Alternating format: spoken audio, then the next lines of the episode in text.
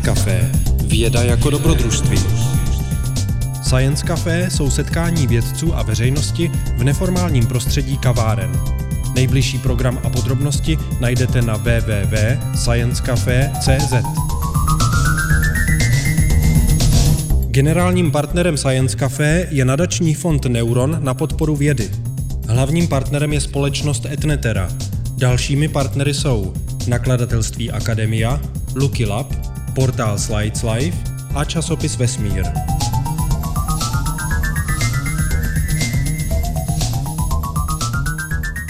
Dobrý den, tak já bych rád poděkoval pořadatelům za milé pozvání sem. Já jsem zvyklý přednášet více studentům, takže kdyby to bylo moc vědecké, tak mě ještě tak zastavte nebo urychlete. Já se k jakýmkoliv tématu můžu rád vrátit. Ta dnešní přednáška je na téma LIFy, nové způsoby komunikace ve viditelném světle. Já ty slajdy mám v angličtině, budu mluvit česky, ale doufám, že vám to nebude moc vadit. Ta prezentace je vlastně realizována na základě výsledků, které máme se svým týmem v rámci evropské spolupráce s pracovišti, zejména s týmem z Newcastle, týmem z University College London a Fraunhofer Institutu. Nicméně je to spolupráce napříč týmy, který ze světových institucí, třeba z Číny i z Indie, z USA. Ten můj tým, můžete najít více informací o něm na optixelmac.org. V současné době je to okolo 15 členů. Většina je doktorandů, které zaměstnávám na plný úvazek, takže tak, aby nemuseli chodit někam, já nevím, třeba do Makra, pracovat na brigády, tak spíš pracují během prázdnin u nás na vědě. Co to je to LiFi? Vy znáte asi zřejmě Wi-Fi jako Wide Fidelity, Wireless Fidelity, bezdrátová jednost. LiFi, to LI je Light. Light Fidelity, v podstatě je to komerční název. Já radši ten název ani nemám moc rád, protože vznikl pro jednu firmu. Já radši říkám Visible Light Communication, komunikace ve viditelném světle, jakoby soubor celé té komunikace. Ta moje prezentace ze začátku mé své prezentace vám nejprve řeknu něco obecně o komunikaci volným prostorem, o tom, jak se přenáší světlem vlastně daná informace. Poté se dostaneme k té přenosu ve viditelné oblasti LIFI. Ukážeme si, jak, jak se to dá přenést, jaké jsou současné trendy a k čemu se to dá využít. A my v této oblasti se pohybujeme zhruba od, tak okolo posledních šesti let, když jsme se zapojili do evropského projektu OpticWise, který čítal přes 55 institucí napříč Evropou a bylo tam více než 100 vědeckých eh, členů a výrazně dost eh, vlastně industriálních partnerů. Ten původní záměr toho projektu byl jenom na přenos optické komunikace od malých čipů až po komunikaci mezi pozemním segmentem a satelity to LiFi, ta komunikace ve viditelném světle, tam začínala až tak někdy po dvou letech. V podstatě taková, taková skupinka, kterou nikdo nechtěl, ale postupně se rozrostla jakoby do největšího celku. Když jsme končili, tak to byl ten hlavní drive celé té skupiny evropských týmů. Když se podíváme na přenosy napříč, dejme tomu, atmosférou nebo komunikace na větší vzdálenost, když nepoužíváte optická vlákna. Dá se pomoci velmi jednoduše pomocí laserů a namodulovaného světla přenést data na vzdálenosti eh, desítky, stovky metrů, dokonce i z pozemních segmentů až někam k satelitům v oblasti měsíce. Eh, ty současné systémy dosahují přenosových rychlostí až kolem 1,6 terabitů za sekundu, což je nesmírně moc velká přenosová kapacita Sám bych řekl, že se to ještě nedá plně využít v dnešních sítích. Je to něco pro sítě až budoucnosti.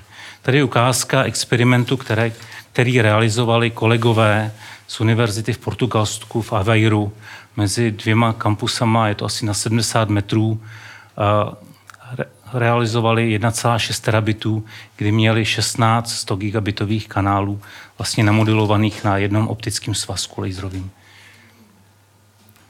Eh, stejně tak eh, komunikace mezi zemí a satelity, mezi satelity v dnešní době eh, evropská i vlastně americká kosmická agentura přenáší nebo přebírají všechny ty způsoby přenosu z, z tradičních radiových oblastí, kdy už ta kapacita nestačí přenášet to, co jednotlivé senzory snímají, tak přecházejí na optické svazky.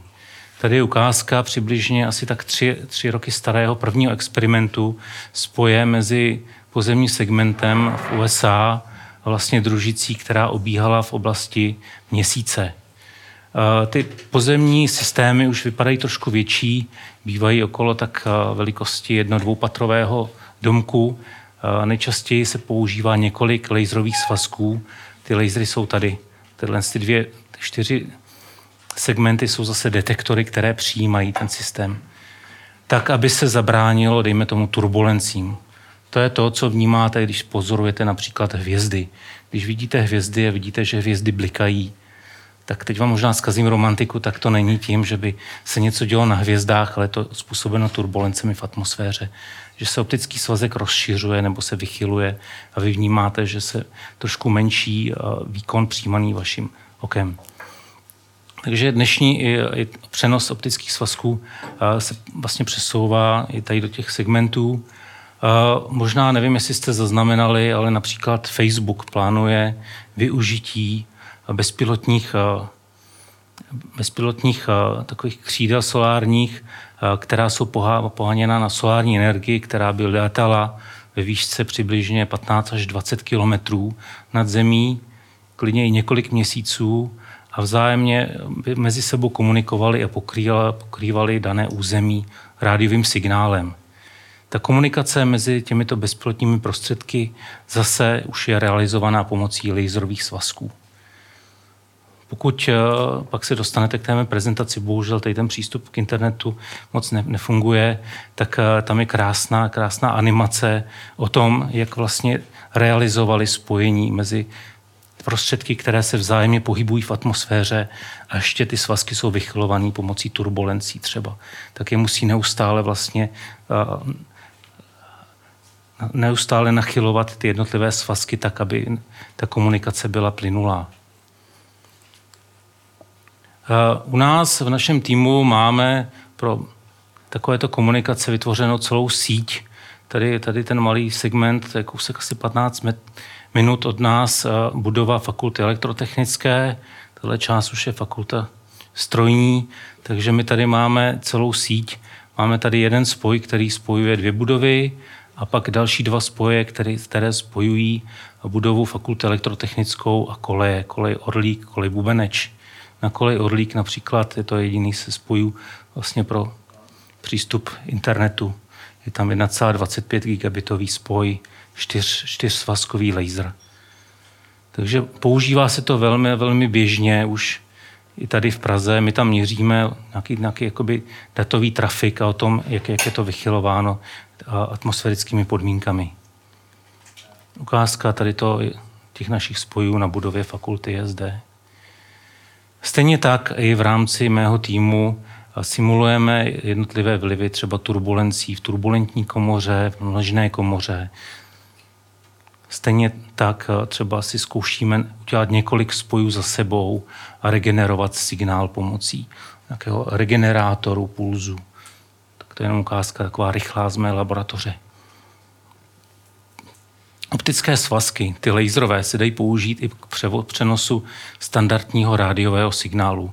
Takový ten signál LTE, co teď používáte, LTA, se nejenom, že se dá přenést pomocí na rádiových pásmech, tak stejně tak se dá namodulovat na optickou vlnu a zase přenést až přímo k anténě, kde se rovnou vyzáří.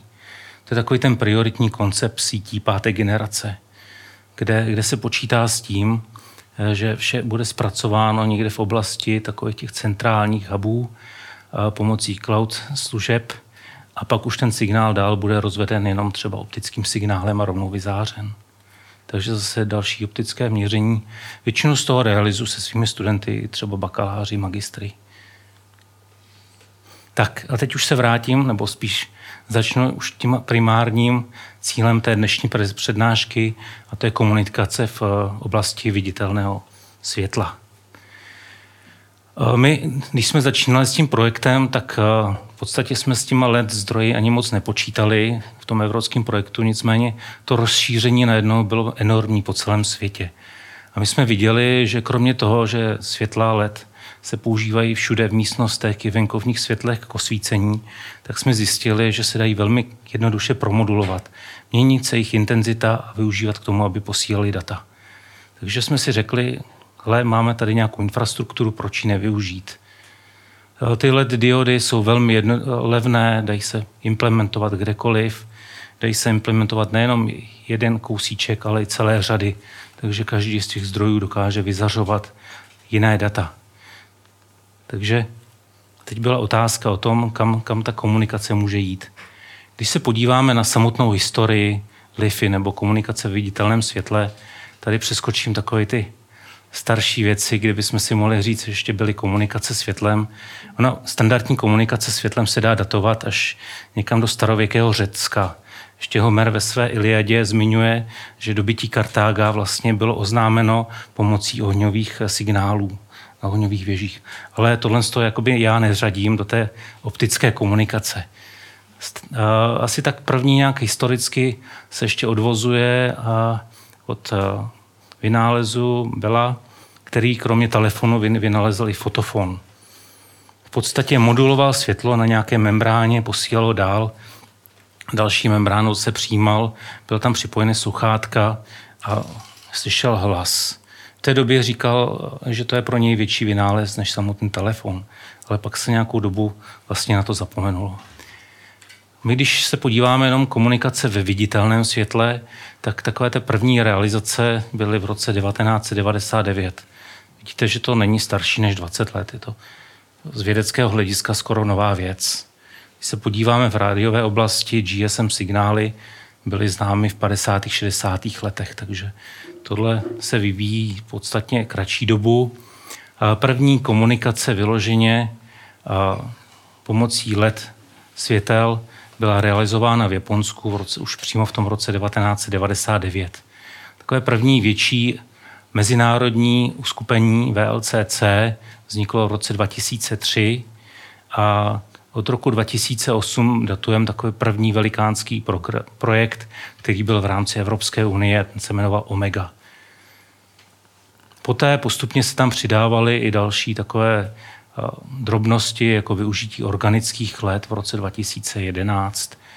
Někdy od roku 2013, když sleduju ten vývoj, už ty systémy byly schopny přenášet více než 1 gigabit za sekundu na, na jedné LED diodě, což je enormní, když to porovnáte s současným Wi-Fi technologií. Teď, když se podíváme, já nevím, kolik z vás abych nemluvil moc technicky, je schopno třeba, když povídám o frekvencích vlnových délkách. Rozumíte mi, když tak řekněte? Jsme si měli projekt s chemikama a trvalo nám roka půl, než jsme se domluvili, že mluvíme stejným jazykem.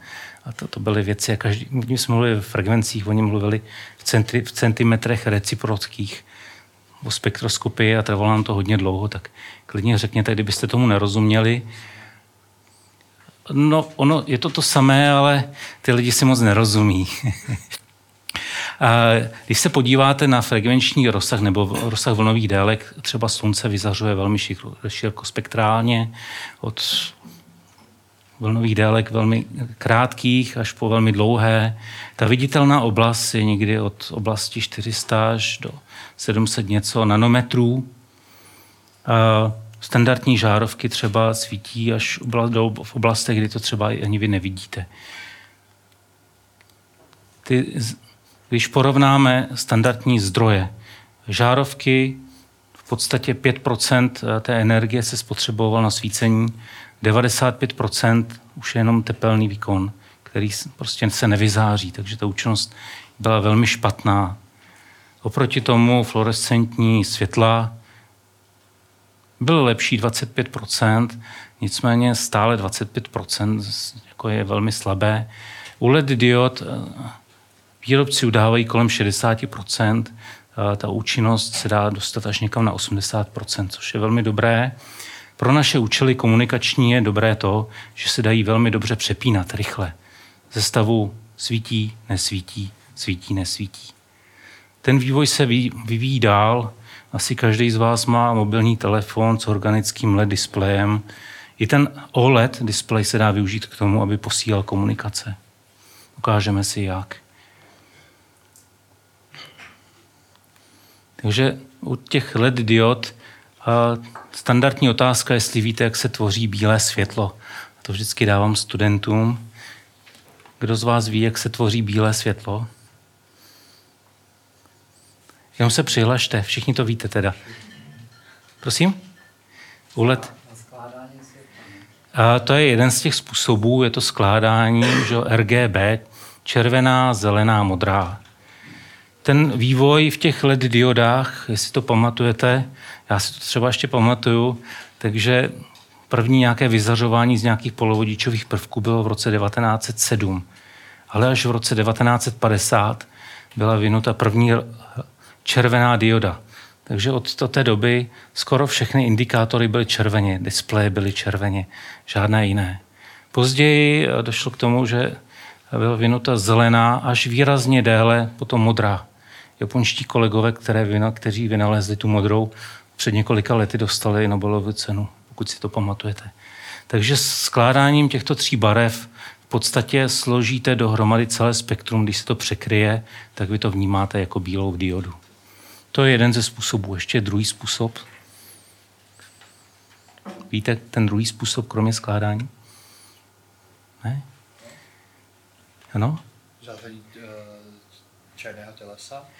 Uh, to ne, to je, to je zase Plankův zákon, to je trošku něco jiného. A druhý způsob, přesně tak, vy využíváte v podstatě modrou diodu, nebo modrý nějaký čip, který září modře, a ten nasvítí do luminiforu a ten luminofor poté se rozzáří přes celé to spektrum. Jo, takže ten luminofor sám od sobě jakoby nezáří, ale vy ho nasvítíte, absorbuje tu energii a pak to vlastně rozzáří se v tom spektru. To využití to světlo je výrazně lepší. Problém je v tom, že ten luminofor je takový jako hodně pomalý. Pokud ho chcete použít pro komunikaci, tak ono se to velmi pomalu změní. Nedokážete to moc rychle prosvítit. Když my to chceme používat pro tu naší komunikaci, tak my pro svícení použijeme ten luminofor, celou tu, celou tu barvu, ale poté pro tu komunikaci si odfiltrujeme jenom tu modrou. A tím to urychlujeme. Ten luminofor nepoužíváme. Takže tady vidíte spektrálně. Když jsme používali tu modrou, zelenou, červenou, takže v podstatě se překryl celý ten pás všech barviček a my to vnímáme jako bílou.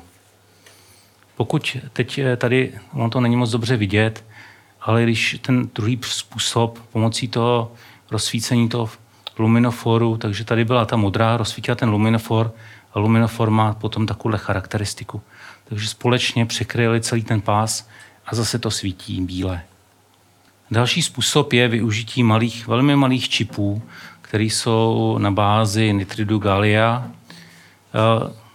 Dokážete sekat opravdu velmi v rámci oblasti mikrometrů velmi malé čipy a využívat každý z nich, který září v jiné barvě.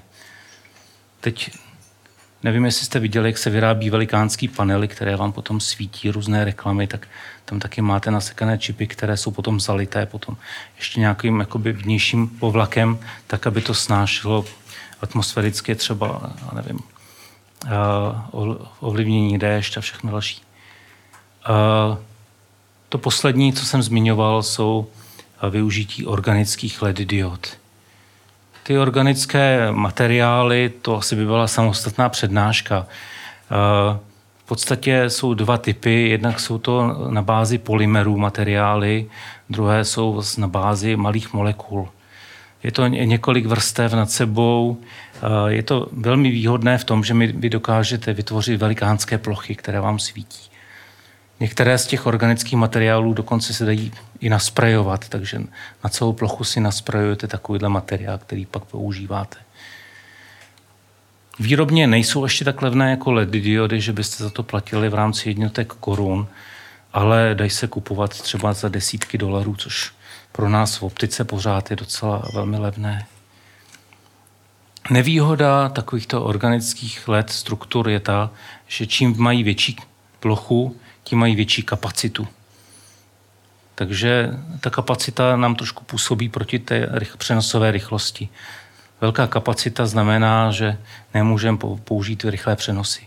Tam to musíme zase něčím kompenzovat. Tady je ukázka, teď doufám, že ten, ta ukázka půjde. Animace a vlastně využití organické LED diody v naší laboratoři. Takže vidíte takový organický panel, který je velmi ohebný. Kde se to používá podle praxi? No, jakoby OLED panely nebo OLED standardně máte i na displeji od mobilu. Jo, ale ono se to používá i v reklamních panelech, hodně, hodně v reklamních panelech, že vám nasprejují takovýhle ohled, obrovitánské plochy, které prostě pak eh, proměňují a vlastně vytváří tam vlastní obrazce, displeje. Takže i ohodné displeje a tak dále. Ale my se spíš zabýváme tou komunikací. Tohle jsou OLED panely, které se dají standardně objednat od LG třeba. Trošku stranou jsou, je využití zdrojů, které jsou laserové zdroje. To předtím byly všechno LED, LED zdroje. Teď uh, se bavíme o laserových zdrojích, zase tři barvy, smícháte na nějakém materiálu, vytváříte barvu. Ty LED zdroje jsou trošku dražší, ale taky se používají. Jedna z možností je třeba, už jsem viděl aplikaci LED zdrojů pro prevenci vlastně kolizních, kolizí, takže osvěcuje prochu za nějakýma eh, dopravními prostředkama tak, aby ty další automobily třeba zpomalily. Stejně tak eh, LED nebo laserové zdroje jsou v rámci světlometu některých automobilů. Myslím, že BMW, teď ty poslední některé řady, tam mají laserové zdroje, které ozařují vlastně jakési zrcadla, vytváří různé typy, typy vlastně osvětlení na vozovce podle toho nastavení zrcadla. Ale to už je trošku stranou. U těch detektorů tam jsou standardní záležitosti, buď se používají standardní PIN fotodiody, nebo, nebo, avalanche, uh, nebo jsou to uh, lavinové fotodiody, to jsou takové standardní typy detektorů. Trošku zvláštní je to, že my můžeme využít i detektory, které snímají obraz. Takže CCD senzory, které snímají obraz a my dokážeme dokonce v jednotlivých částech toho obrazu detekovat jiné signály. Takže se dají přenášet třeba více informací do více bodů pak to zpracovávat. Pak vám ukážu, jak. Tak nevím, tohle to možná projdu velmi rychle. Standardní modulace. Ve frekvenční oblasti tam většinou jsme zvyklí měnit amplitudu, frekvenci nebo fázi. U optických komunikací ty nejjednodušší, opravdu nejjednodušší, těm se říká on-off keying, on-off, zapínám, vypínám. Je světlo, není světlo. Takže tam podle toho ještě, když zapínám, vypínám, tak při tom zapnutém stavu můžu měnit šířku toho pulzu. Tomu se říká pulse width modulation. Takže tam se ještě trošku další informaci moduluji tím, jak mám široké ty pulzy. Stejně tak můžu měnit pozici toho pulzu. Pulse Position Modulation. Pak už jsou trošku pokročilejší modulační metody, které nebudu rozvíjet. Pokud mám nějakou nosnou, tak to je trošku blízké té frekvenční oblasti. Tam můžu, tam je amplitud, amplitudové klíčování, měním amplitudy, podle toho určuji jednotlivé modulační formáty. Zase frekvenční, zase měním frekvenci, nebo uh, ortogonální frekvenční přístup, že použiju více vlastně těch pásem najednou. Úplně nové pro tyto optické komunikace je to, že já můžu modulovat v obrazovém formátu. Takže teď nevím, jestli jste zvyklí z nějaké, nějakých předmětů, nebo případně jste někde viděli, tak tenhle tento obrázek, vlastně nastavení jednotlivých barevních složek a, a složky a, intenzitní a podle toho si nastavujete jednotlivou barvu. Takže vy si tam podle nastavení barvy tomu přiřazujete vždycky nějaký signál.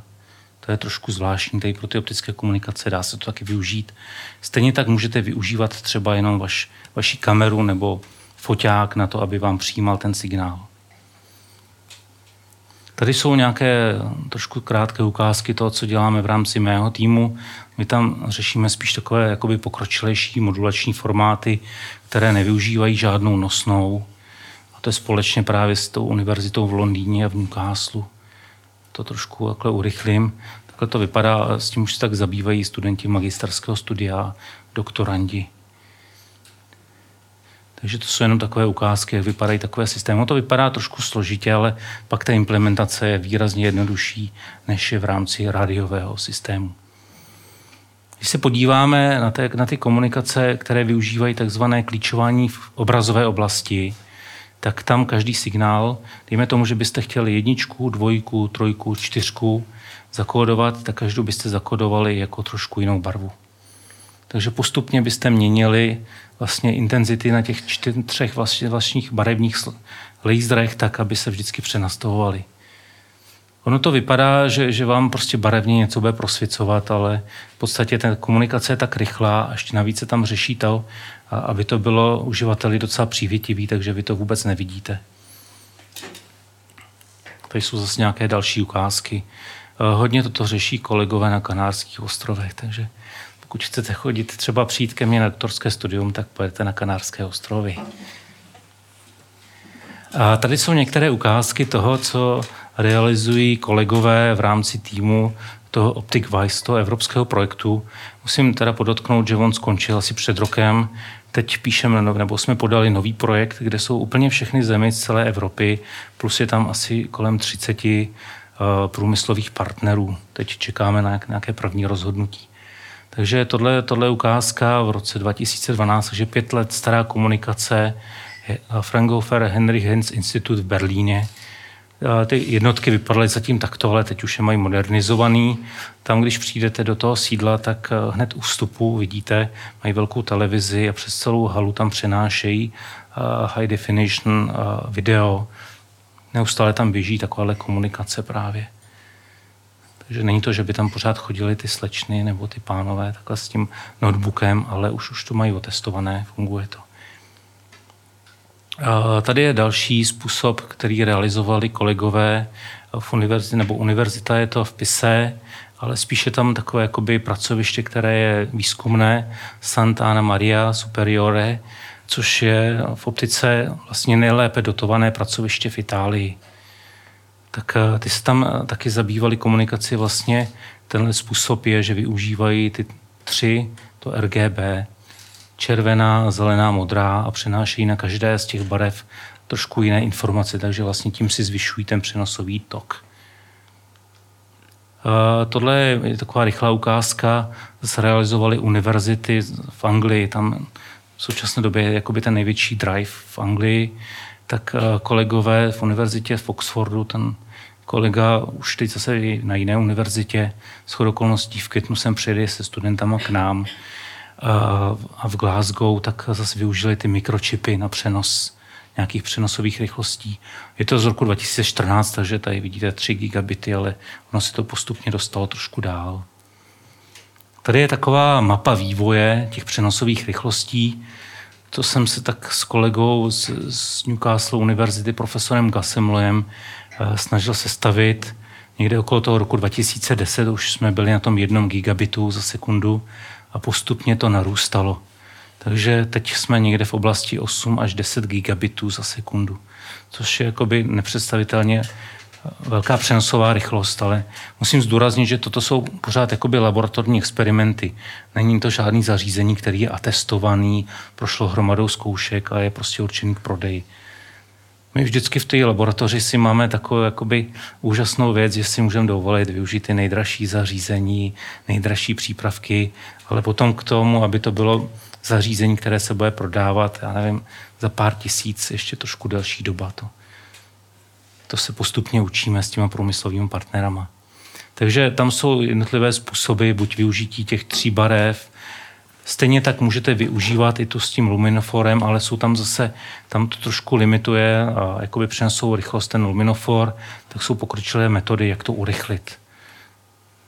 Takže pokud by vás to zajímalo, tak byste se museli zabývat nějakýma ekvalizacema o tom, jak víc frekvenčních složek tam dát najednou vedle sebe a tak dále. Teď tady to není tak moc vidět, to se omlouvám, na, na tom mi to bylo vidět. Já jsem tady jenom sestavil takový list pokud vás to zajímá, tak je to docela pěkně tady popsáno v tom článku od Sujana, toho mého kolegu. já s ním mám asi čtyři články v časopisech, tak se stavil docela pěkný seznam, jak se vyvíjel za poslední roky od 2014 do 2016. Přenosové rychlosti tady se ještě furt pohybujeme v rámci jednotek gigabitů, tady už jsme 5 až 7. Vždycky jsou tady modulační formáty, hodně často se používá třeba ortogonální frekvenční přístup. A nebo, nebo pak se to ještě zůstňuje ve vlnovém komplexu. Žádný ten z principů by nikdy nefungoval, ty společnosti by se nikdy nedohodly bez společného standardu. To je trošku složité, protože jakýkoliv standard, když se vyvíjí, tak v podstatě se osekává, osekává tak, aby se hodil všem firmám. A oni na tom standardu nejčastěji se podílí ty největší hráči. Takže stejně tak i v této oblasti se už fungoval jakýsi standard, ale byl hodně ořezaný a vy znáte 802.11 je třeba Wi-Fi, takže vám říká 802.11 nebo spíš Wi-Fi. Hodně lidem říká 802.11. Tady ten standard, eh, původně byly nějaké standardy na infračervené oblasti, ale docela z malé přenosové rychlosti a nebylo to nějak moc zavedeno. A tady v té LiFi nebo Visible Light Communication, komunikaci ve viditelném světle, je standard 802 1.15.7. Je to trošku standard tak nějak přibližně kolem sedmi let starý a původně byl plánovaný jenom pro velmi pomalé komunikace pro zařízení, které by jenom detekovaly někde v nějakém prostoru. Teď probíhá zase nové kolo tvorba standardu a my se, já jsem se to v tom sám podílel od začátku, ale pak ten, ta hromada těch e-mailů mě to trošku umlela, takže už to jenom sleduji, už v tom nejsem tak aktivní. Máme tam dva členy právě z toho našeho evropského uskupení, kteří tam nás zastupují. A, takže se připravuje nový standard tak, aby všechny zařízení, které se budou vyrábět, splňovaly aspoň nějaké podmínky tak, aby mohly vzájemně komunikovat. Ten standard je 802.15.7 R1. Původně teda tam byly velmi pomalé komunikace, nově na základě našich výzkumů jsme tam přidali ještě jednu kapitolu, která se eh, vlastně věnuje rychlé, rychlé komunikaci. Eh, hodně aktivní tady v té tvorbě toho standardu jsou velké firmy, jako je Samsung a Intel. Tady je jakýsi roadmap přípravy toho standardu. Začalo se 2015, opravdu tím, tou první definicí, kdy tam jsem se ještě pohyboval 2015, kdy jsme definovali, co by tam mělo být, které systémy, které modulace. Uh, ono to prochází několika koly a nakon, nakonec to schvalují vlastně skoro všichni průmysloví partneři. Nejhorší na tom to, že se to schvalují průmysloví partneři, kteří jsou z RF oblasti, což vlastně schvalují něco, co jde proti ním, takže jako uvidíme, jak to dospěje. Teď jsme v rámci nějakého prvního draftu. Takže 2018 už by mělo být v podstatě publikováno. Ten standard, my jsme v rámci té skupiny i vyvinuli to, jak vypadá třeba pokrytí uvnitř budov, uvnitř nějakých kancelářských místností, standardních domů. Hodně teď třeba se uvažuje to, jak to bude vypadat takováto komunikace v halách, výrobních halách, kde je spousta robotů. Takže kromě té komunikace, co nám může poskytnout LIFI nebo komunikace v viditelné oblasti? Je to, je to velmi dobré v tom, že ta komunikace není úplně jen ta jediné. Kromě toho my to můžeme využít na senzory a ještě stejně tak na přesné určování polohy. Hlavně uvnitř budov. Takže ty hlavní případy jsou využití někde uvnitř místností, Světlo v podstatě nespůsobuje žádná interference, takže vy ty přenosy můžete využít i v místech, kde je zakázaný standardní rádiový signál. Uvnitř letadel máme jakési první koncepce projektu i třeba s Boeingem, který tohle hodná, hodlá implementovat. V Německu to, teď jsme podali několik projektových přihlášek, uvidíme, jestli nám to vyjde s Osramem ty to chtějí implementovat na komunikace v halách plných robotů. Tam to dochází k tomu, že je tolik robotů, že celé ty místnosti jsou prokabelovány. Tam už se nedá vůbec vlastně hýbat, takže zvažují, že by tam nebyl komunikace vlastně těch řídících signálů mezi těma robotama by byla tady v tom viditelné, ve viditelné oblasti. Další trošku spíš menší uplatnění je možné v datových centrech, ale tam je to tak jakoby trošku v úzovkách uvidíme. Tam se neuplatnily ani standardní vláknové komunikace, které jsou na jedno, jednovidových vláknech, jenom z hlediska toho, že vícevidové vlákna jsou tam výrazně levnější. Ukážeme si dále, eh, docela dost se rozvíjí využití LIFy nebo komunikace viditelné oblasti mezi auty. To, co jsem doteďka se bavil, je vlastně standardní datová komunikace v rádiových sítích pro pátou generaci, ale spíš všude je to taková jakoby, na, jakoby doplňková služba. Pokud se někdo vám bude říkat, že by to mohlo nahradit rádiovou službu, tak je to nesmysl. Vždycky, vždycky je to prostě to, že využíváte několik služeb na jedno. Tak tohle je trošku technicky víc náročnější, takže to jsou jenom takové jakoby výsledky výzkumu v rámci tady toho standardu, takže neustále se to zvyšuje. Snažíme se nalézt pokud možno co nejvíce výkonové zdroje. Stejně tak detektory, které mají největší oblast. Tady jenom přeskočím pár věcí. Využít ten systém tak, když je hodně zašuměný, máte tam nějaký vnější šum, vnější zdroje, tak aby to fungovalo. Ukážeme si to tak, aby to fungovalo, i když není přímé spojení mezi uživatelem. Tady jsou trošku pokročilejší metody, tím se potom, když tak vrátím, kdyby vás to zajímalo. Jedna z těch věcí, která každého napadne, ano, světlo, funguje to pouze, pokud vidím na ten zdroj toho světla. Ano, samozřejmě, pokud nějaký zdroj bude na druhé straně a v druhé místnosti, tak, tak máte smůlu to nemůžete použít. Na druhou stranu jste rádi, že vás nikdo neodposlouchává. Já jsem kdysi dělal v rámci ještě doktorského studia nějaké projekty pro Národní bezpečnostní ústav a vždycky tam jsme, jakoby ten, se říkalo, že jako pro ně nejlepší bude, aby nebyl unik signálu, pokud zabetonují vrátnici. Jo, protože vždycky to vynášejí ty lidé. Ale ta rádiová část vždycky dokáže nějakým stylem uniknout té optické to máte docela dobře limitováno v rámci toho jednoho prostoru. Nicméně, pokud se nacházíte za překážkou, takže si říkáte, a nevidím na ten zdroj, pořád ten systém dokáže fungovat pomocí takzvaného difuzního draženého světla. Pro ten váš zdroj, eh, třeba zeď, tady zrovna ta, ta zeď není nějak rovná, ale i pro, pokud máte nějakou velmi rovnou zeď, Vždycky to berete v rámci vlnových délek. Pokud se podíváte v rádové oblasti, tak se vám ta zeď zdá rovná, všechno se vám krásně odrazí podle snelových zákonů. Když se na to podíváte v té optice, optice, tak už ta zeď tam má velké členění ohledně vlnových délek a dochází k takzvanému difuznímu odrazu. To znamená, čas světla se odráží i do jiných směrů. Pořád ta složka, která je difuzně odražená kamkoliv, je dost, dostatečně silná na to, aby jsme ji dokázali přijmout. V rádiové oblasti se můžete zabývat několika odrazy, tady bohužel ne, tady většinou to funguje jenom do toho jednoho difuzního odrazu. Tady tohle trošku přeskočím, to mi tam zůstalo z nějaké jiné přednášky. Omlouvám se, většinou teda, možná jestli jste viděli integrál, tak ještě neutíkejte, studenti utíkají, bakaláři. A, takže tady, když se podíváte, tak ta hlavní složka, tady je nějaká difuzní složka ale pořád je dostatečně silná na to, aby jsme ji dokázali zpracovat. Ta komunikace se nám třeba zpomalí o trošku. Ale furt to bude fungovat, ten spoj. Ty způsoby, existuje řada modelů, který, který, kteří sledují, které sledují to, že máte mobilní telefon, máte detektor, dejme tomu ten váš v oblasti, kde máte senzor, a zase by to mělo vyzařovat někde v oblasti. To není moje?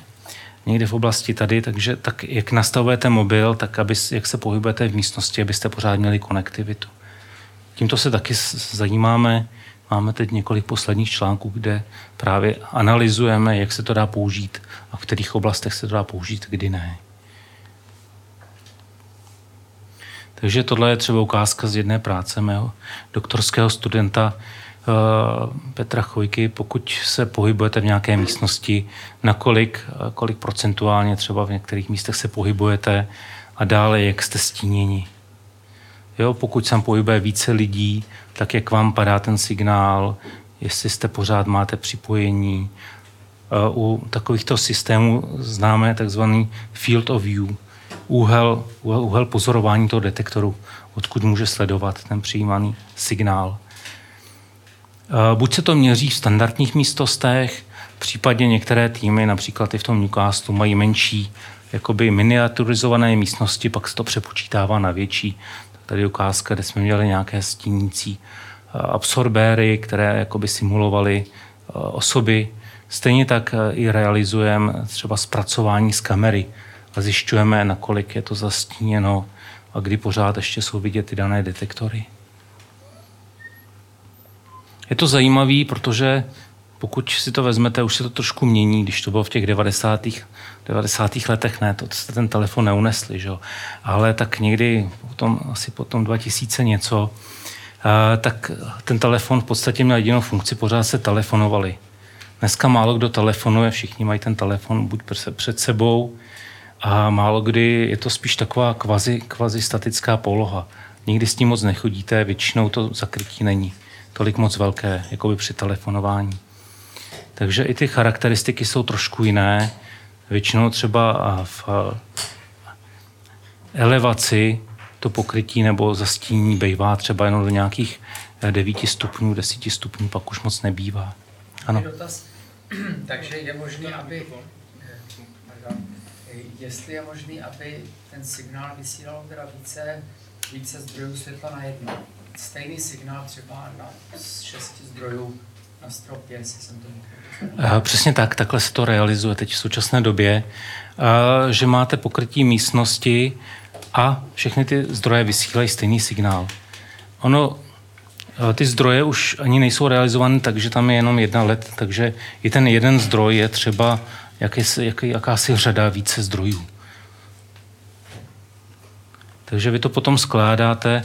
Je to zajímavé, ale opravdu to jakoby funguje. Nejsou tam moc velké interference mezi těmito signály. To občas, to, co každý říká, to, co nás zajímá, nebo co zajímá většinu vědců, je ten signál k tomu, k tomu uživateli. Takže nejčastější otázka je, ano, ale ono by to mělo fungovat i zpátky, že jo? To, jak to uděláte? Takže většinou to bývá uděláno uh, jakoby asymetricky. Zpáteční jakoby datový toky nás nezajímá, že bychom vysílali moc dat.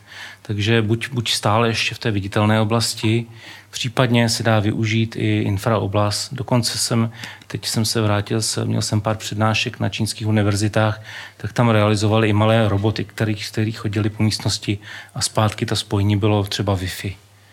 Jo, jenom si říkali o signály a dolů to zase bylo vysoké přenosové rychlosti.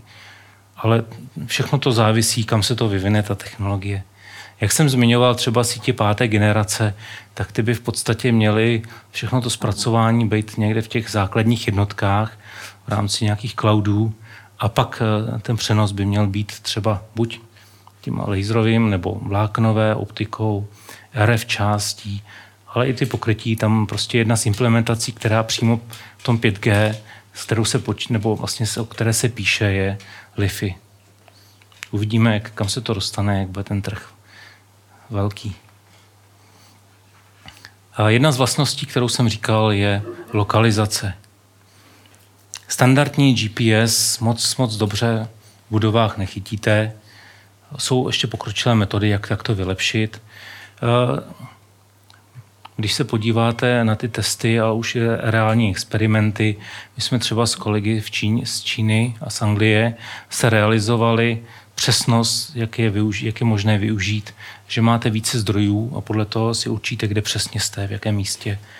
Ta přesnost tam je potom nějaká metoda, kterou to přepropočítává, nějaká Kramer-Bound ratio a do, do, dostanete se až pod třeba 3 cm s přesností, což je velmi, velmi dobré. Uh, uvažuje se tahle služba, stejně tak, když jsem se bavil o tom standardu, tak to první, k čemu to chtěli využít ty služby, jako byl Samsung a spol, bylo k tomu, že máte zařízení a jste někde uvnitř velkých hál, nákupních center a chodíte a víte přesně, dostanete informaci, třeba si stáhnete, kde nebo jaké je zrovna zboží, zrovna ve výprodeji a přesně vám to určí a tady na centimetry úplně víte, kam dojdete a stejně tak eh, vlastně se dostanete někam a přesně víte, kde jste. To je, to je velká výhoda a myslím, že tohle asi bude jedno z těch hlavních, jakoby, co potáhne to, to LIFI. ani ne tak ty vysoké přenosové rychlosti můžeme zápasit. Já třeba v tom jako nechci ani nějak moc zápasit. Tam zajímá něco jiného, ale tohle to si myslím, jakoby ta přidaná hodnota je vynikající. Další, kde se to dá použít, je nejenom jakoby uvnitř místností, ale uvnitř měst. Většina těch měst už v současné době se pokrývá LED zdroji. Tady je ukázka, jak to vypadalo při přeměně Los Angeles. Jo, původní, standardní žárovkové zdroje. Vidíte, jak tady jsou takové ty místa, kde jsou prostě tmavé, to nedokáže se to pokrýt. Stejně tady ten smog, prostě je to rozsvíceno kamkoliv mimo. Ty LED zdroje už poté jsou vlastně optimalizovány tak, i ty vlastně to roz, ty uh, svazky těch zdrojů tak, aby bylo krásné plynulé pokrytí. Kromě toho, vy, že to pokrýváte, dokážete zase přenášet data. Tím už jsem jednou zmiňoval kolegy na Kanárských ostrovech, profesor Rafael Perez, ten je docela do, dobrý kamarád, ty se zabývají, ono v podstatě tam přijede, já nevím, asi třikrát víc lidí, než tam žije na Kanárských ostrovech, takže pro ně je ten turistický trh velmi přínosný.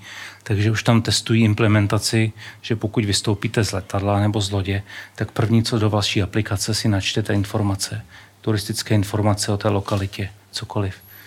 A pak i ty lampy se dají použít vlastně někde se pohybujete v rámci města rovnou vám říkají informace o tom, co tam můžete zažít, kde co je. My jsme dělali takové různé simulace, jak to vypadá, jak se to dá pokrýt, jak, jak ten signál je třeba rozbitý, když se tam pohybují auta, jak dochází k nějakým interferencím, tady jsou nějaké ukázky našich simulací. A víc jsme to jakoby prezentovali v rámci kapitoly v jedné zahraniční knize.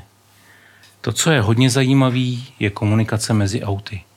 Už jsem zmiňoval, že třeba BMW, oni dneska tam ty mají ty laserové, hodně, hodně světel už se dělá na bázi LED světel. A právě, že hodně těch automobilových společností toto on už mají v sobě implementovány různé ochranné systémy, informační systémy. A testují, a už jsem viděl u Hondy, i Toyoty právě reálné testy eh, toho, testy LIFI k vzájemné komunikaci mezi auty. Jednak se tam přenáší informace o infrastruktuře, o tom, jestli tam je nějaká nehoda. A tady v takomto případě nepotřebujete žádné vysoké přenosové rychlosti. Vám to stačí krátké vlastně zprávy. Stejně tak eh, se přenáší informace o tom, eh, jaký, jaký, jaký brzdný systém má auto, které jede před vámi. Vám se to nezdá, ale je to poměrně důležitá informace pro vaše auto. Pokud to auto před vámi má velmi dobrý brzdný systém a začne to opravdu velmi rychle brzdit, tak to vaše auto si musí předbrzdovat trošku. Jo, ty dnešní auta vždycky předbržují dřív, než, než ten člověk na to šlápne, takže tady ještě ty reakce jsou trošku rychlejší. Uh, ta komunikace už byla realizována nejenom mezi auty, ale i mezi třeba pouličním osvětlením, osvětlením od křižovatek. E, tady jsou ukázky jenom nějakých experimentů, e, vlastně nějakých časových spoždění, dejme tomu od pouličních světel, kdy se přenášela informace k autům. E, my jsme testovali využití, každý z těch aut má nějakou centrální jednotku. Už to není jako dřív, když jste rozbili celý auto, tak jste si ho dokázali někde postavit zase zpátky. Dneska bez toho počítače máte bohužel smůlu. A nicméně ta centrální jednotka zpracovává nejenom informace o celém tom, všech těch senzorech. Dneska 80% ceny auta je elektronika, méně než 20% je to, to železo. Takže a ta centrální, každý auto už skoro dneska má implementovanou nějakou kameru. Takže ten motiv je v tom, že byste měli, využívali vlastně komunikaci těch světel a ta kamera by snímala tu komunikaci. Zase to pomalí, ty kamery jsou docela pomalý, ono se vám to nezdá. Nicméně, pokud vy tu informaci pořád opakujete, tak vlastně ono to dokáže zpracovat. Tomu se říká undersampled communication. Takže nejenom mezi auty, ale i třeba proti projíždějící auty e, jsou i typy testů, kdy ozařujete vlastně povrch vozovky a zjišťujete vlastně její kvalitu. myslím, že minulý nebo předminulý týden byl docela, myslím, že asi na i dnes nějaká rozbitá vozovka, kolik to způsobilo vlastně rozbitých aut.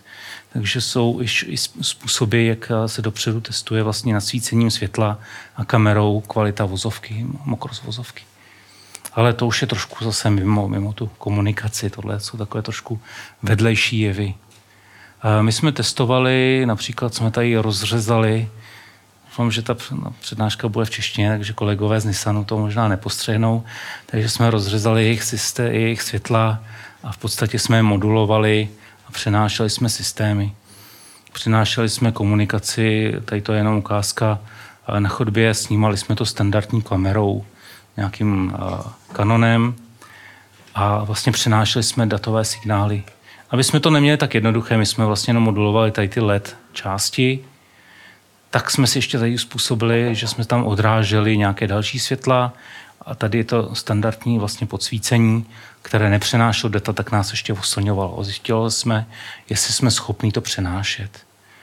Ty přenosové data, pokud tady jsou třeba jedničky, statistika nuly, se překrývají, takže jako nebylo by to moc dobré, ale vy jste schopný v tom obraze si to vyspecifikovat danou složku a opravdu od sebe rozeznat jedničky, nuly a pak ještě pokud máte jakési adaptivní zpracování obrazu, které není vůbec složité zpracovat, tak dokážete velmi jednoduše a velmi vyčistit si tu komunikaci, že tam nejsou žádné chyby.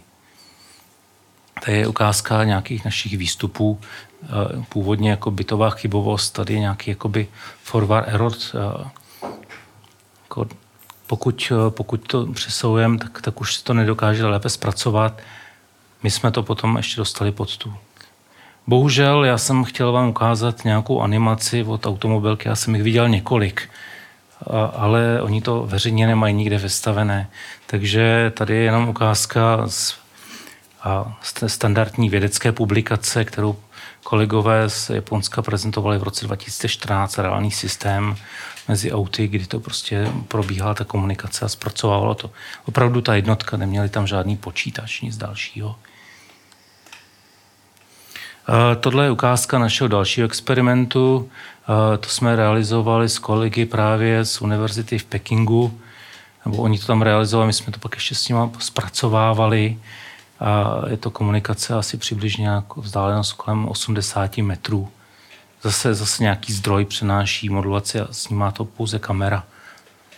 Velmi, velmi kvalitní přenos, dá se to velmi krásně využít. Opět zase nějaké ukázky našich aplikací, tak teď už jsou jenom takové spíš prezentace, kde se to dá, dá použít. Kolegové z Newcastu mají docela dobrou spolupráci z Network Rail, což jsou vlastně největší, jedna z největších společností, která vlastně realizuje vlakové spojení. Eh, tam na každém nádraží, pokud cestujete, tak jsou kamery, které vlastně sledují ty příjezdy vlaků, kvalitu, jestli nastupují ty lidi, ale dají se využít i na přenos dat do těch vlaků. Takže teď tam vyvíjejí systém, kde, kterým by se načítalo, načítali data do vlaků a, oni, a dále pak ve, vlak, ve vlacích by se používalo Li-Fi zase pro komunikaci. Trošku, trošku stranou pak je i komunikace pod vodou, což je zajímavé. Tam sice se nepoužívá celé Li-Fi, celé ten viditelná část, ale používá se jenom spektrum, které je v oblasti modré nebo zelené. Tam není takový útlum, ale zase už eh, komunikace mezi jednotlivými senzory pod vodou a už, už je to v podstatě realizováno. Je to ve fázi teď už, už nějakých systémů, které tam běží. Eh, z oblasti komerčního tady, tady jsem se snažil připravit eh, něk, několik firm, které v tom pracují. Je vidět, že ten, jakoby ten záběr je velký a což mě docela dost těší, že to není jenom v rámci univerzitního výzkumu. Jakoby my, my jsme hrozně moc do toho nadšení, ale určitě bychom to nikdy nedostali k těm uživatelům. A sami víme, kde je vždycky ten limit, kde, kde už to máme prostředat firmě a ta firma to z toho udělá úplně něco jiného, protože to musí vykuchat, aby to bylo levný, aby to fungovalo všem a všechno splňovalo. A, takže jsou tam docela dost velký hráči, ať jsem zmiňoval ten Intel, Samsung, se Siemensem teď máme nějaký projekt, eh, Philips taky, taky s námi, s námi teď hodlá spolupracovat. Teď nevím, jestli tady je, asi nevím, Osram. Možná jste viděli, já jsem na, na internetu je několik přednášek zajímavých. Tím, že to tady není, tak jsem si připravil jenom jedno video. Je to z roku tak 2009, ještě z doby, kdy se to rozbíhalo. Známá prezentace kolegy Haralda Hase, je to vlastně... Pardon, pardon. Jenom ukázka, je to i bez zvuku asi, nebo on je to i se zvukem. Ukazuje už v roce 2011 přenos. V lampe měl implementovanou standardní LED diodu. Dole pod tím měl detektor a vzadu za ním, tenkrát asi ta plocha byla velmi drahá, tak tam běží high definition video. Ale to rok 2011. Ukazuje jenom vidíte přenos standardního high definition videa a když tam dá ruku, tak pokaždé se to zastaví. Vlastně ten Harald s náma spolupracoval v tom evropském projektu. Pak má ještě lepší experimenty, bohužel nejsou na tom TEDu, kdy třeba to odrážel od zdi. Tady zastavuje zase housenku. Takže jakoby, abyste viděli, že to je opravdu něco reálného, nevím, abstraktního, o čem pořád se bavím. V podstatě tenhle profesor, je to německý profesor, ale funguje v univerzitě v Edinburgu, tak eh, si založil velmi malou firmu a je takový ten propagátor toho LIFI. Trošku už se s ním spolupracuje, on tím, jak má tu firmu, tak vlastně zná se všechno, vysává vědomosti a jakoby sám nic neposkytuje. Tím, že mám teď přednášku v češtině, tak on mě neuslyší to je, to je asi všechno tady k té prezentaci. Tak já se zase... Nicméně my, my třeba, můj tým je otevřený k tomu, že kdokoliv k nám přijede, má jakýkoliv nápad, tak si to u nás může zmířit a využít naše zařízení. Takže v podstatě v poslední dobou víc jakoby, kolegů jezdí k nám, než od nás do vědeckých týmů. Takže ten Harald Haas v dnešní době už se dají pořídit i takhle komerční malinkaté USB konektory ale to, co jsem vám ukazoval, že v laboratořích jsme někdy na 10 gigabitech za sekundu, tak komerčně zatím jsou to desítky až stovky megabitů. Jakoby postupně nás to dobíhá. Jo, v rámci několika let určitě si vidím, že se to uh, dovyvine do těch uh, jednotek gigabitů. Teď, teď jsou to snad stovky megabitů zatím komerčně. Takže jsou zatím komerčně takovéto zařízení, ale vidím, dejme tomu, do dvou let, že, že se to opravdu výrazně moc rozvine i komerčně to, co vždycky většinou se všichni smějou, když to ukazuju, tak další z hráčů, který na tenhle, tr- na tenhle trh stoupil, je Disney. On to vypadá hrozně vtipně, ale oni prodávají miliony hraček. A každá z těch hraček, oni se snaží, aby byla co ne, jakoby nejlevnější, takže i tu technologii vyvíjejí do, do toho principu, a aby, aby byla co nejjednodušší, ale přitom prostě fungovala. Vývojové centrum mají ve Švýcarsku, Měli jsme s nimi několik eh, společných vlastně meetingů a teď tady vidíte takové to poslední eh, na mobil zařízení, které předá informace jakékoliv hračce, data. Ta hračka si žije vlastním životem, pak dojede, dejme tomu, k nějakému notebooku, kde, kde je nějaké další zařízení, které vypadá jak Mickey Mouse, zase předá to informace, které se objeví. Nebo využívají třeba lify na nějaké magické hůlky a podobně je to takové jakoby trošku srandovní, ale jako už ta historie nám dala kolikrát za pravdu, že úplně jiné firmy v jiném oblasti vyvinuly tu technologii, která se pak použila. Takže já si myslím, že tohle je docela další z těch hlavních hráčů, který, který to posune tu energii, posune tu technologii někam dál. Eh, já jsem měl přibližně před třemi týdny eh, sérii přednášek na vlastně v Čínské akademii věd a na čínských univerzitách Uh, oni tam jsou vynikající v tom, že sice nejsou tak invenční, tu technologii sami nevyvíjí, ale pokud už se dostat, nebo to mají tu technologii, tak ji dotáhnou opravdu k té realizaci, která je výborná. Takže tady už je ukázka právě, my jsme byli, univerzita to bylo v Heifei a Akademie věd, to tam taky sídlela. Takové menší město, ono to má asi kolem pěti milionů. Na Čínu to je takové to město té druhé kategorie. A takže eh, tam mají jeden z největších týmů, kolem 50 lidí, které se věnuje Lifin, takže už tam mají implementované celé chodby, kde chodíte s mobilem a přesně vás to lokalizuje. Stejně tak tam mají i ty malé roboty, které vlastně komunikují s nějakým osvětlením. Takže jenom závěrem, přesahuju skoro jednu minutu. A bych to chtěl shrnout, já vidím jakoby to Wi-Fi nebo komunikace viditelné oblasti velmi perspektivní, nejenom pro ty systémy komunikační, ale hlavně takovým těma dalšíma věcma, co s nimi můžete dosáhnout, jako je lokalizace, využití na vlastně komunikaci s, s, s osvětlením na ulicích a hlavně třeba komunikaci mezi auty. A ten hlavní jakoby, trh hlavně je teď tažen těma hlavníma velkýma hráčema, který, kteří prodávají let osvětlení, což jsou Philips, Osram. A všichni ty s náma neustále chtějí psát nové a nové projekty, takže jako vidí v tomto hlavní, hlavní gro. A my jsme s kolegy, kromě toho, že máme několik eh, publikací v časopisech, eh, tak teď vychází i nějaká nová kniha u CRC Presu na komunikace ve viditelné oblasti. A závěrem jenom takové to vždycky se mě někdo ptá, jestli to Wi-Fi nebo VLC přemůže a nahradí rádiový oblast. Si myslím, že ne, ten, ten, ten trh té rádiové oblasti je velmi silný, ten hráč, jo, takže i když asi není jako zrovna možná moc při svalech, tak pořád i to Lify přetlačí. Nicméně jakoby doplněk, jako ta další služba, si myslím, že bude velmi cená v této oblasti. Tak to je konec mé prezentace. Děkuji.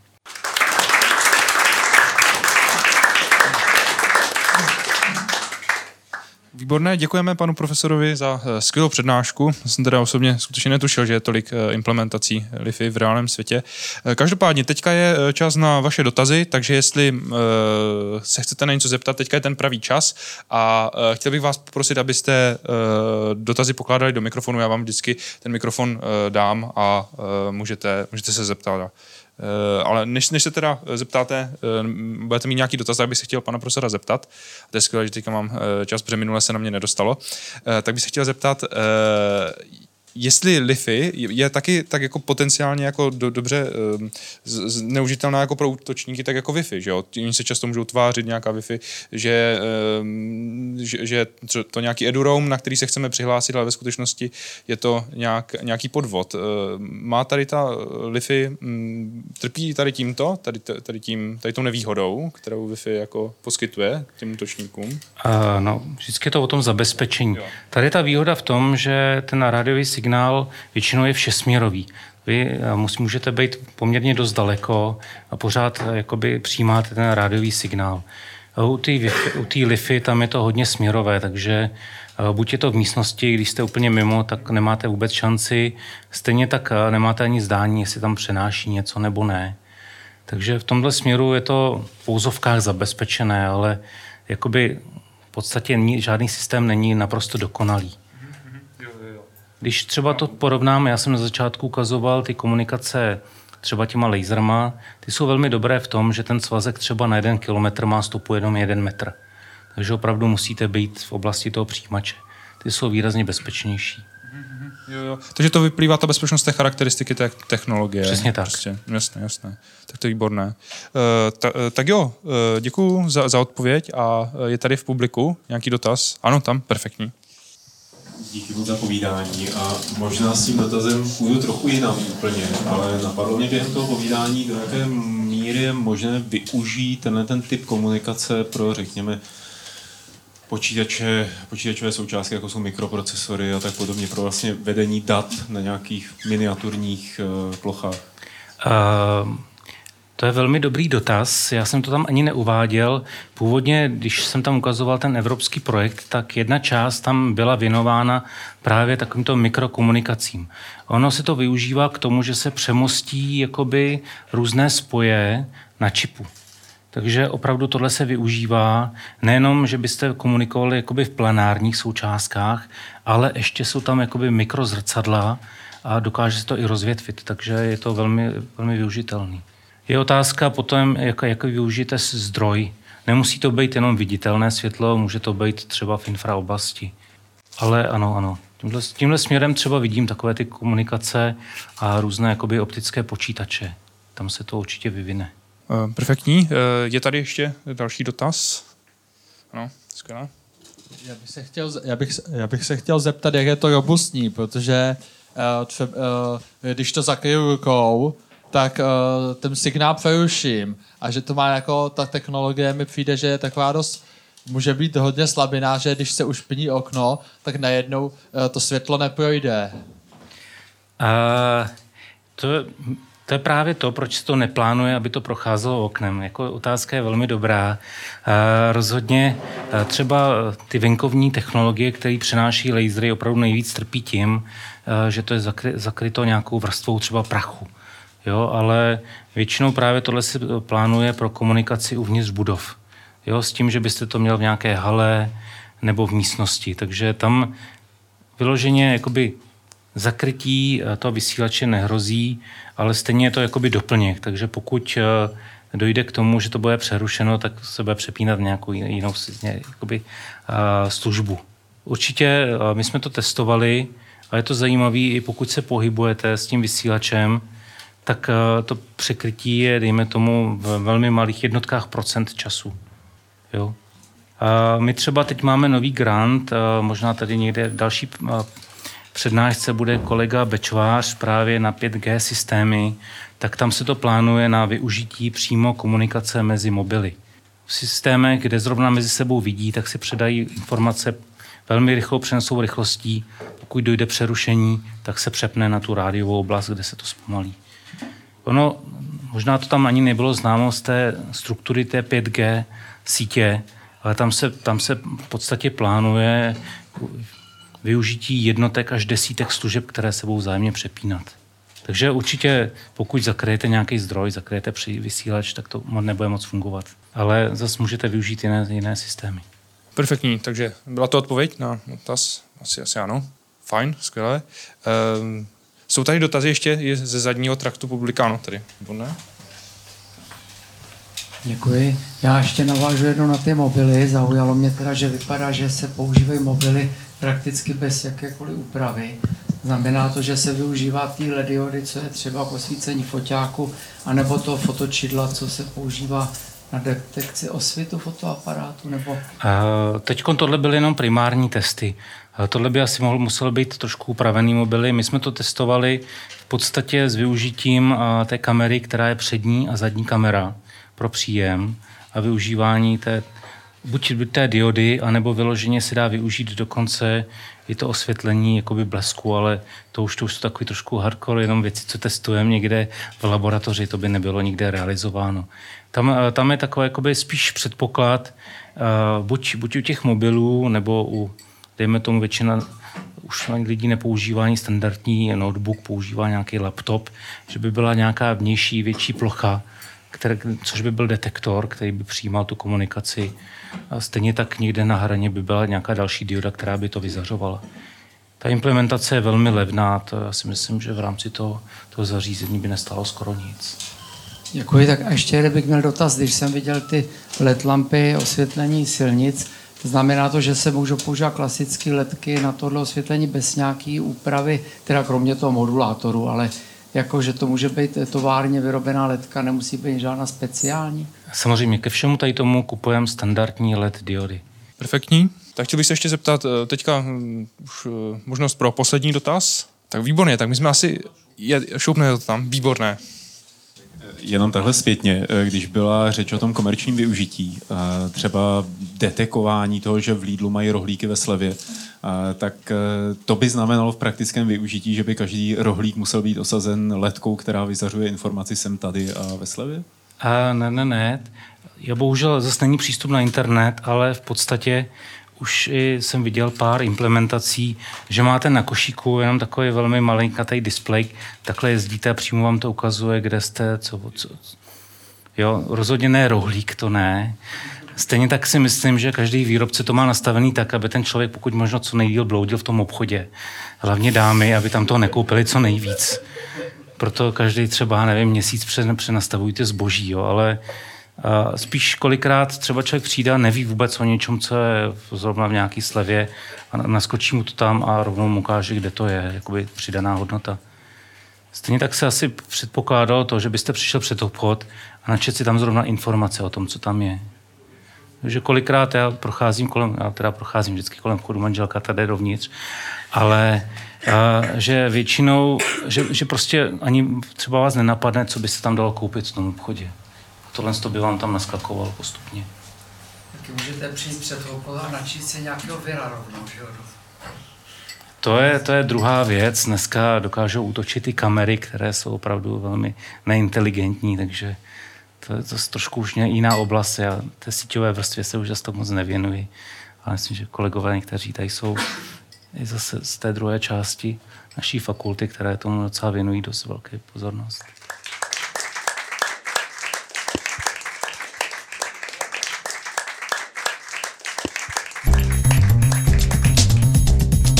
Science Café. Věda jako dobrodružství. Zaujalo vás Science Café? Sledujte nás na Facebooku a Twitteru. Videozáznamy některých diskusních večerů s vědci jsou k vidění i na portálu slideslife.com. Budeme rádi, pokud se někdy na Science Café přijdete podívat naživo.